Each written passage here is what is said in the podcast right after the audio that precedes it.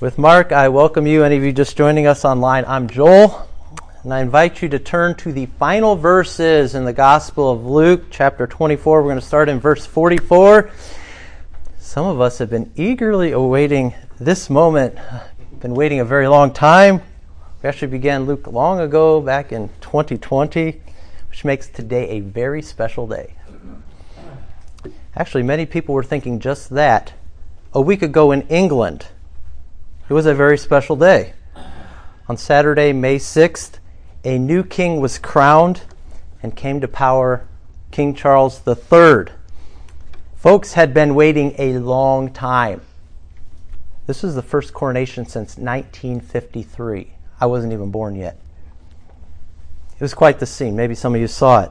When Charles arrived at Westminster in the glorious Diamond Jubilee stagecoach, he was adorned then with a shimmering gold coat called the supertunica. He was handed a golden scepter, which contains the largest diamond in the world. They then seated him on a 700 year old throne, and then came the moment.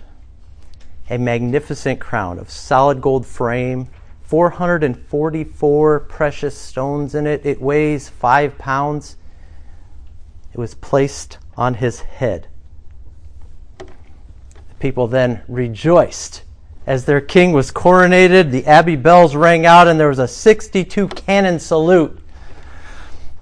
Maybe you saw that glorious scene. Let's have some fun with it now. Let's do a thought experiment. There are over 200 pe- people from over 200 nations were attending this. Let's imagine how folks would have reacted if after the crowning moment, King Charles had then stood up and said, All authority in heaven and on earth has been given to me. All nations must bow the knee.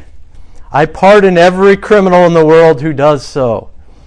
And I will bless every person on the planet beyond their wildest dreams. Rejoice, because the world is better off forever because I now am king. How do you think folks would have responded? If you were watching, how would you respond? We're probably thinking, is Charles' crown on too tight on his head? Did he take the wrong medicine or fall out of bed and hit his head this morning? No human ruler should make such an audacious claim, right? Well, that sort of claim is not true of any earthly ruler in our day or in any day past, except for one exception the one we find in Luke 24. This is the day the human race has been waiting for. Friends, rejoice. It is coronation day for King Jesus as he ascends to the heavenly throne to make sure that his blessings are going to flow far as the curses found on this earth.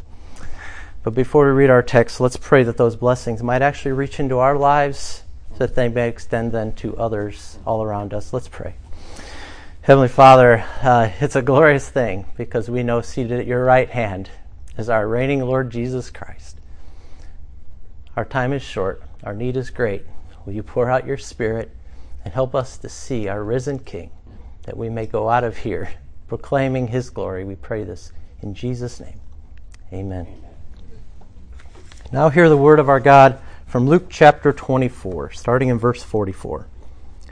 Then he, Jesus, said to them, These are my words that I spoke to you while I was still with you, that everything written about me in the law of Moses and the prophets and the Psalms must be fulfilled. Then he opened their minds to understand the Scriptures and said to them, Thus it is written, that the Christ should suffer and on the third day rise from the dead, and that repentance for the forgiveness of sin should be proclaimed in his name to all nations beginning from Jerusalem. You are witnesses of these things. And behold, I am sending the promise of my Father upon you. But stay in the city until you are clothed with power from on high. And he led them out as far as Bethany, and lifting up his hands, he blessed them. While he blessed them, he parted from them and was carried up into heaven. And they worshiped him and returned to Jerusalem with great joy and were continually in the temple blessing God. The grass withers, the flower fades, but the word of our God endures forever. So let me take a quick poll to start us off.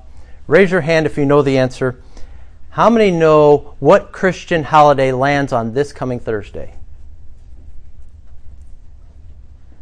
Couple hands. It's Ascension Day, May 18th, the day we just read about in Luke 24.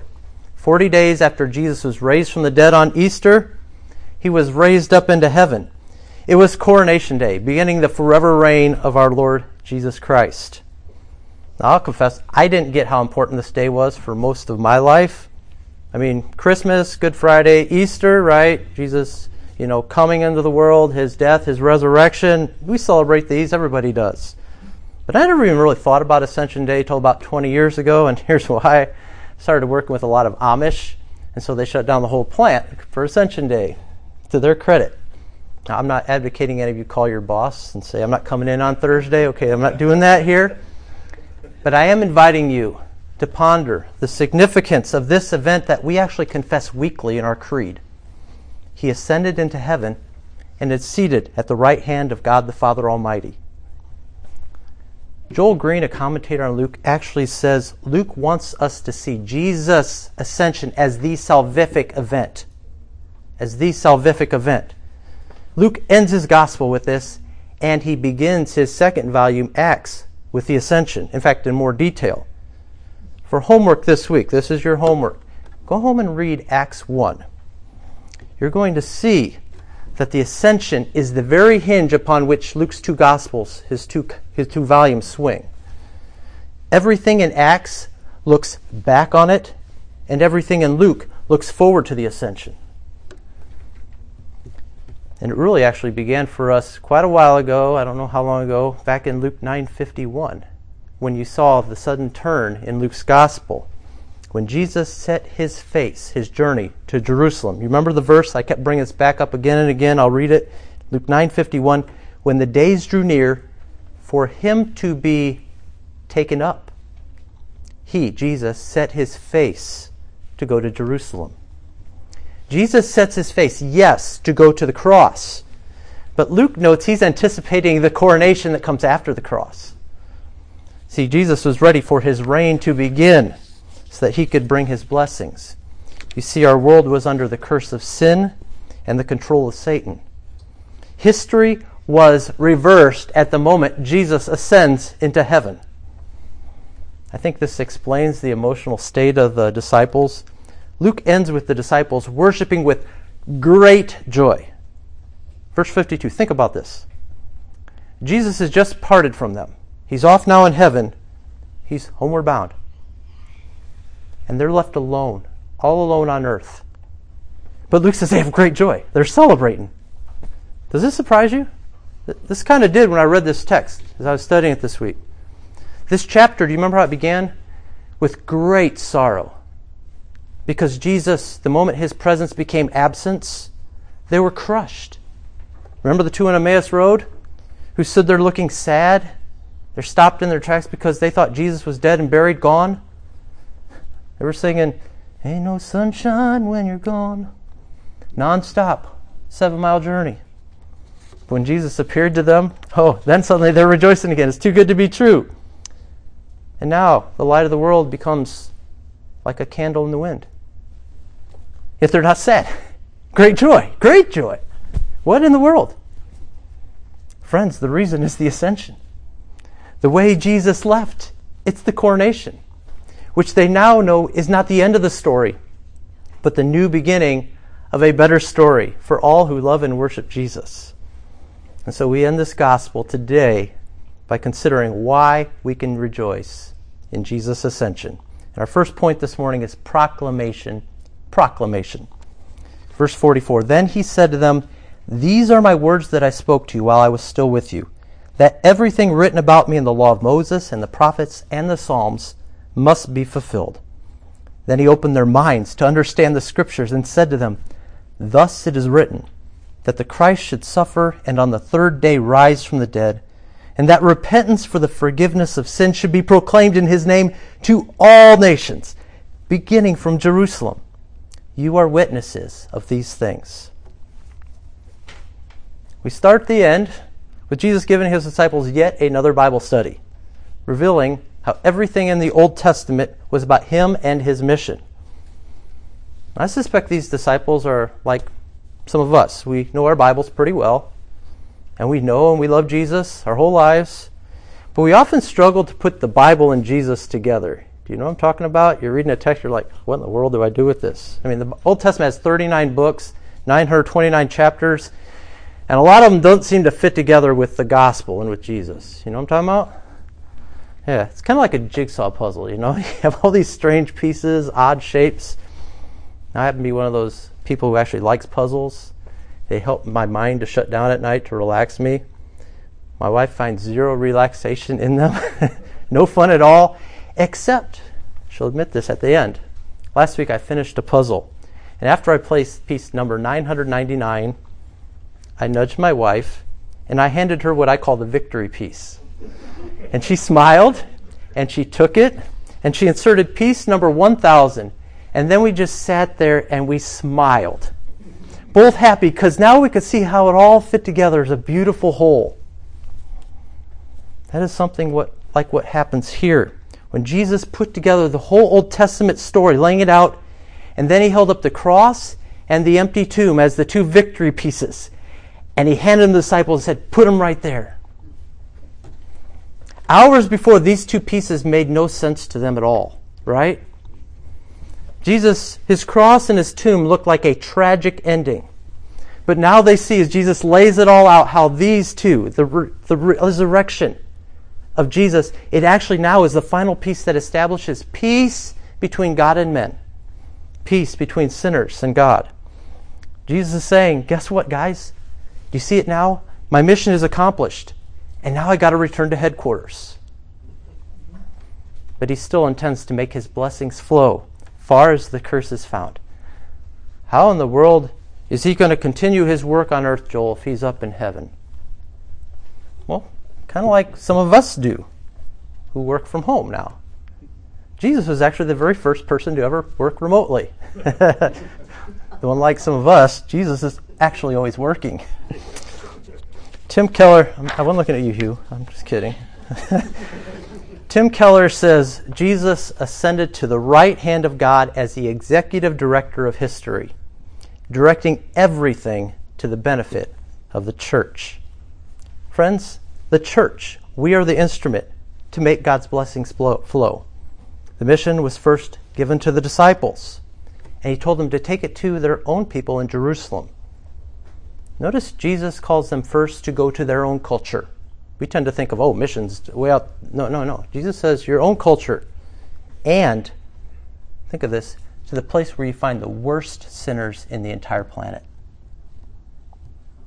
This city just crucified their creator. This is the worst crime ever in human history. Jesus says, Go tell the worst sinners in the world that my forgiveness is available to them. Maybe somebody here needs to hear that this morning. Maybe that's why you're not here this morning. You're joining us online. Satan whispers forever in your ear, You can't be forgiven that. You can't be forgiven that. You feel so much shame and unworthiness every time you look in the rearview mirror. Forgiveness is available in the name of Jesus, my friend. You say, Oh, Pastor Joel, you don't know it's true of me, what I've done. Oh, you're right, I don't know. But I do know you need to stop looking at you and start looking at Jesus. I proclaim to you that salvation is found in no other name under heaven but in the name of Jesus Christ. Jesus was God, which means he's got a check that he can write to, pat, to cash any debt that you have. He was God in the flesh, coming down here to offer his life in exchange for all your sins. Jesus didn't die on the cross for what he did wrong. He did for our sins, for what we've done wrong. To settle our sins, to smash our shame, that's why he came. Heaven's gates. If they ask you why, why let you in? You say, I don't belong here. Oh, you're right. But King Jesus said I could come. And at that moment, the moment you say Jesus' name, those angels are going to snap to attention, open the gates, and roll out the red carpet for you. That's how it works. That's the gospel. And once you take that in, you need to go tell it to someone else because you know other people out there who need to hear this. Tell them the good news that's found in this good book. This is God's communication to our world, how we can be saved. Jesus places in our hands the hope of the world, and he calls us to be his witnesses. We see in this first section here, we are to be rooted in the Bible and active in mission. Rooted in the Bible and active in mission, making his blessings flow far as the curse is found. Actually starts in Genesis. We hear that God gave Adam and Eve this planet, and then they rebelled and lost it all. And then Jesus comes and he conquers, and now he's saying to us, Go get it back. Go get this earth back. Jesus left our planet a better place. He's now reigning from heaven, and now he invites us to participate. Isn't that good news? Wouldn't you like to leave this world better off when you leave? We have this opportunity. And I know witnessing makes some of us a little nervous right now, right? Uh, good. Your inadequacy is the first thing you need. Your inadequacy. So you stop looking into yourself for your strength and start looking for outside help. And our next point is supernaturalization. If you're asking if that's a real word, the answer is yes. I found it in Merriam Webster. Yes, I did. I'll confess I was disappointed. I was hoping I invented a new word, but I didn't, so I get no credit for it. Our next point is supernaturalization, verse 49. And behold, I am sending the promise of my Father upon you but stay, into the, stay in the city until you are clothed with power from on high. We just talked about in their own strength. And we know these guys, they're a bunch of knuckleheads. If you've been following us in Luke, they cannot do this mission. But Jesus here promises. He says, Behold, I'm trying to get your attention. Behold, I'm going to clothe you with power from on high after I go to heaven. What in the world is that about, Joel?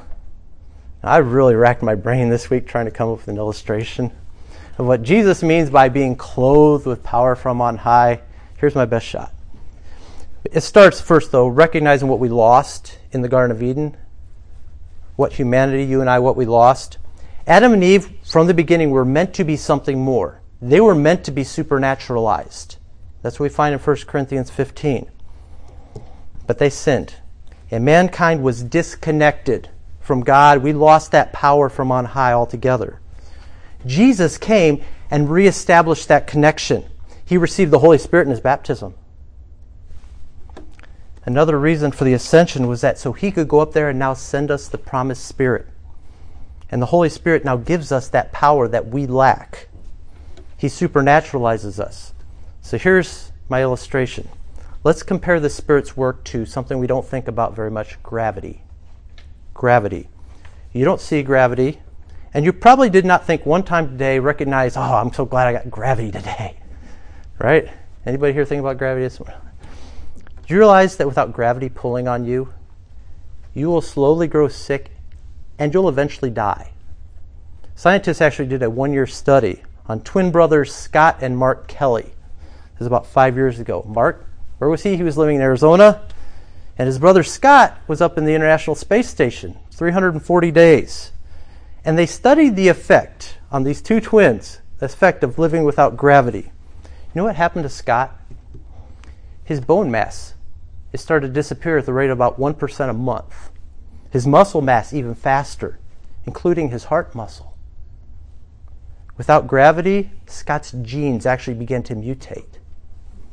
His vision and his cognitive abilities also waned. You realizing why there's so many confused people out here? It was only a matter of time before Scott would have died. Simply put, we need the power of gravity pulling on us, or we slowly lose our humanity. That's what's been happening since the Garden of Eden. We need to think of the Spirit like that God sending the Spirit. So when Jesus clothes us with the Spirit, it's like we get gravity suits from the Spirit for our time here on earth. We get gravity suits. We're supernaturalized. And ultimately, yes, at the end, we get resurrection life after we die. My point is, we're supernaturalized so we don't have to drift with our, the inhumanity of our current present culture. We don't have to drift off wherever they're going. No, in fact, the Holy Spirit's power slowly rehumanizes us along the journey. It strengthens us, it restores us, so that we can then live as followers of Jesus Christ, the truly spirit empowered man. It is the Holy Spirit whose power actually connects us to Christ. Paul actually called it the Spirit of Christ. We need the Spirit because we still have lingering effects from living apart from God for so long. We still feel depressed at times, don't we? We still have those same temptations to sin, right? But those aren't evidence that you don't have the Holy Spirit, my friend. Yes, the Spirit gives you joy, and yes, the Spirit gives you new desires. But the Spirit's presence is less about feelings and desires and more about power. The power to say no to evil and yes to good, to do God's glory, to do everything to God's glory. And the Spirit empowers us, like it did these 12 disciples, actually 11 disciples, to take up Jesus' mission, shining goodness into our world, proclaiming, not with power of our own, no, the power from on high that's been given to us by the Father. Think about what happens. Actually, I gave you Acts 1 to read. Read Acts 2. After the Spirit is poured out, they have a 10 day prayer meeting in Acts 1. They're waiting. As soon as the Spirit is poured out, these guys light the world on fire. I preached many a sermons. I've never had a 3,000 soul converting sermon. I feel like I preached at least one Acts 2 sermon in my life. Okay? We need the Spirit, power for the word to be effectual. These same guys who are cowering behind the door at the start of this section, they're afraid. Here in Acts 2, they're going out boldly doing the work of Jesus Christ and with great joy. Now we need to move on from our promised supernaturalization to now coronation. Their final scene, coronation, verse 50. And he, Jesus, led them out as far as Bethany, and lifting up his hands, he blessed them. While he blessed them, he parted from them and was carried up into heaven. I love this scene. I've thought about this scene all week. Actually, Bethany was the start of the scene we often call the triumphal entry, where Jesus found that donkey, you know, to ride into Jerusalem. No, here's the real triumphal entry, and it starts in the same place. One was his descent into humiliation.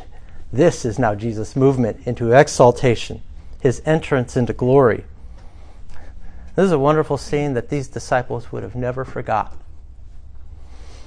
They're standing here. Jesus is right there in their presence. And suddenly their master begins to be lifted up into heaven. Jesus is passive here. Jesus isn't doing this. The Father is exalting Jesus and raising him up. The Father is providing this display for these disciples to see. Now, Jesus could have just poof and disappeared, right? He's done it before. After accomplishing his mission, he could have been out of here. No. No, the Father is exalting his Son, slowly lifting him up into heaven. And don't think not into outer space. This isn't space travel here, friends. No, Jesus is passing through that veil, behind the curtain, the supernatural, which is the greater reality that we all long for. He's going there. He's moving into the next dimension, moving from man's place to God's place, as one writer puts it. That would have been awesome. But would have really moved their hearts from any sorrow to pure joy was that hand gesture. That hand gesture. You see it? Jesus lifting up his nail pierced hands as he ascends. Luke actually repeats it in verse 51 in the tenses, so that's a continuing tense. His hands never drop the whole way out. Just keep blessing. During the whole coronation, Jesus never stops blessing his disciples. And by the way, this gesture was one they knew very well. Once a year, the high priest would go in the temple with a sacrifice for all the people. And they're waiting. They want to know if they're accepted by God. They're hoping that he'll receive that sacrifice. And when the priest comes out, and raises his hands, everyone knows that they have peace with God. Imagine being a disciple and watching Jesus being exalted to heaven, his eyes fixed on you the whole time. Never stops blessing, never drops those hands. Maybe he said that number six blessing. The Lord bless you and keep you. The Lord make his face to shine upon you and be gracious to you. The Lord lift up the light of his countenance upon you and give you his peace.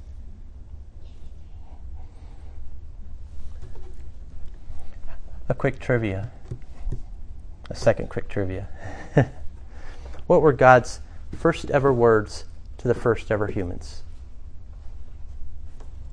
In Genesis 1, right after creating male and female in his image, right after God created man and woman, we read this, verse 28.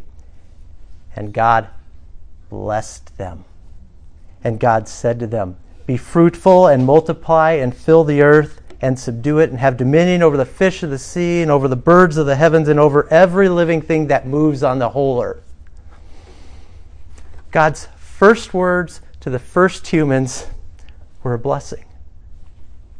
Do you see God's posture towards humanity from the very start? God made you, friends, so that He could bless you. That's why He made us. And then we rebelled. That's why God had to set up priests who would then, through sacrifice, pay for sins and then brings a blessing, a restored blessing. Of course, those sacrifices, which we read about earlier, they never truly covered our sins. These priests kept dying, they had to keep doing it again and again. But now Jesus offers his life as the great final sacrifice. And now God's posture at this very moment resumes. Now he can bless all forever. This is an amazing scene. I invite you to ponder the ascension this week. Maybe on Thursday, read this text and just see Jesus' blessing. The disciples see Jesus carried up into heaven as the great high priest, whoever lives to bless them, whoever lives to intercede for them. Do you see Jesus right now? Sam was talking about his prayers, which sometimes are his words are all fumbly. Jesus packages Sam's prayers up in his nail pierced hands and presents them in this beautiful package. That's what Jesus does. And he offers them to his Father. And he's always speaking well of you, even when you feel bad about yourself. Jesus is speaking well of you. There's application there.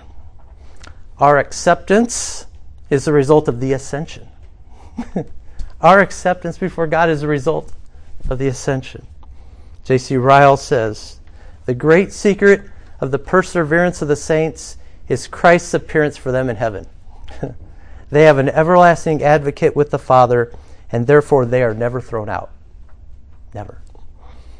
And because Jesus will send the Spirit, another blessing, we also have new status before God. Calvin writes The Lord, by his ascension into heaven, has opened up access to the heavenly kingdom which Adam had shut. For having entered it in our flesh, as it were, in our name, it follows that we are in a manner seated in the heavenly places, not entertaining a mere hope of heaven, but possessing it. Calvin's just fleshing out Ephesians, where he's talking about the Christian is so united to Jesus Christ that we've actually been raised up and we're seated in heaven right now. By faith, that is true. Take that in. You have a seat right now in the heavenly throne room. What are the best seats you've ever gotten to event on earth? One time in my life, I got front row seats right behind the Yankees dugout to a Sox game. I felt like I was in heaven. Derek Jeter was like five feet from me. I'm spitting sunflower seeds in the same spot that the evil empire is. It was just great. And I thought, man, Joel, you've made it. You're in heaven. I was grinning from ear to ear, even though it didn't matter. The Sox got completely crushed in that game. Have you ever gotten primo seats somewhere where you're just like, I can't believe I'm seated here? This is amazing. That's nothing compared to what we have in Jesus Christ. We have seats to the greatest show in the entire cosmos, with splendor far greater than Charles' coronation. And maybe that royalty stuff isn't your cup of tea, but I promise you there will be nothing dull, nothing dull when we're in heaven and we get to glorify and enjoy God forever.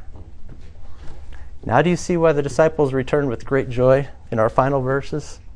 And they worshiped him and returned to Jerusalem with great joy and were continually in the temple blessing God. Notice the disciples worshiping Jesus with great joy. By the way, they're worshiping him because he's God. Make it very clear Luke is. He's the reigning king.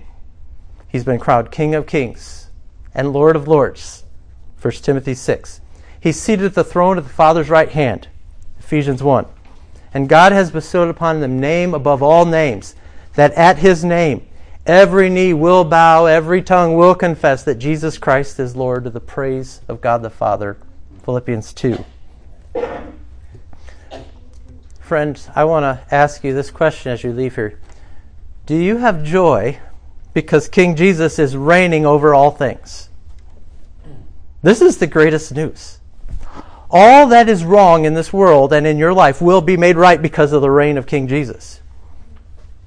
I mean, think about that. Take it in. Jesus could not reign anymore if he tried. Jesus is not right now in heaven saying, Oh, if I could just reign a little more in Elkhart. No, that's stupid. Jesus reigns over everything, every inch of this cosmos.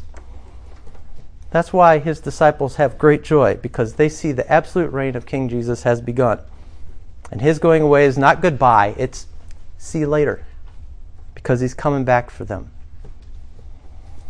And here we are at the end of Luke. At the BD and he writes, The story is not over, just in case some of you are actually like, No, not the end of Luke. The story is not over. The end of Luke 24 is merely the beginning of the church.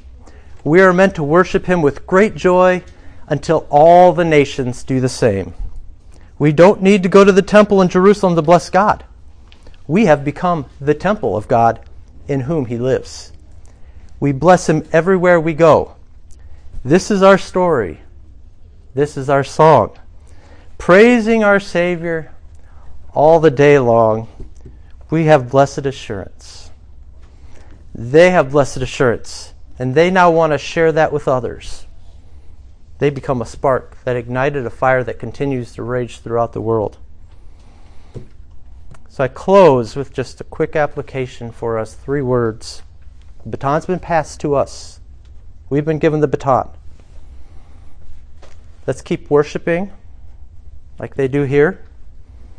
In Acts, you read, they start setting apart one day of the week. I'm going to get everything else done so I can spend one day of the week worshiping Jesus. I'm going to do my best to spend one day of the week worshiping Jesus.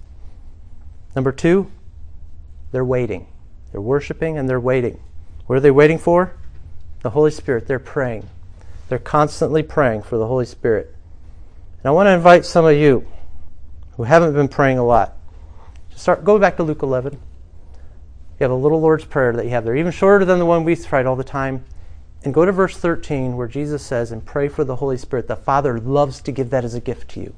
He loves to give His Spirit as a gift to you. Just start there. If you struggle in prayer, just do the Lord's Prayer and then pray, Give me the Holy Spirit. Do it for one year, every day, and then come back and talk to me. And we're going to look at what happened in the last year of your life and who you've blessed. Let's worship. Let's wait and pray for the Spirit's power. And last, let's keep witnessing. Let's keep witnessing.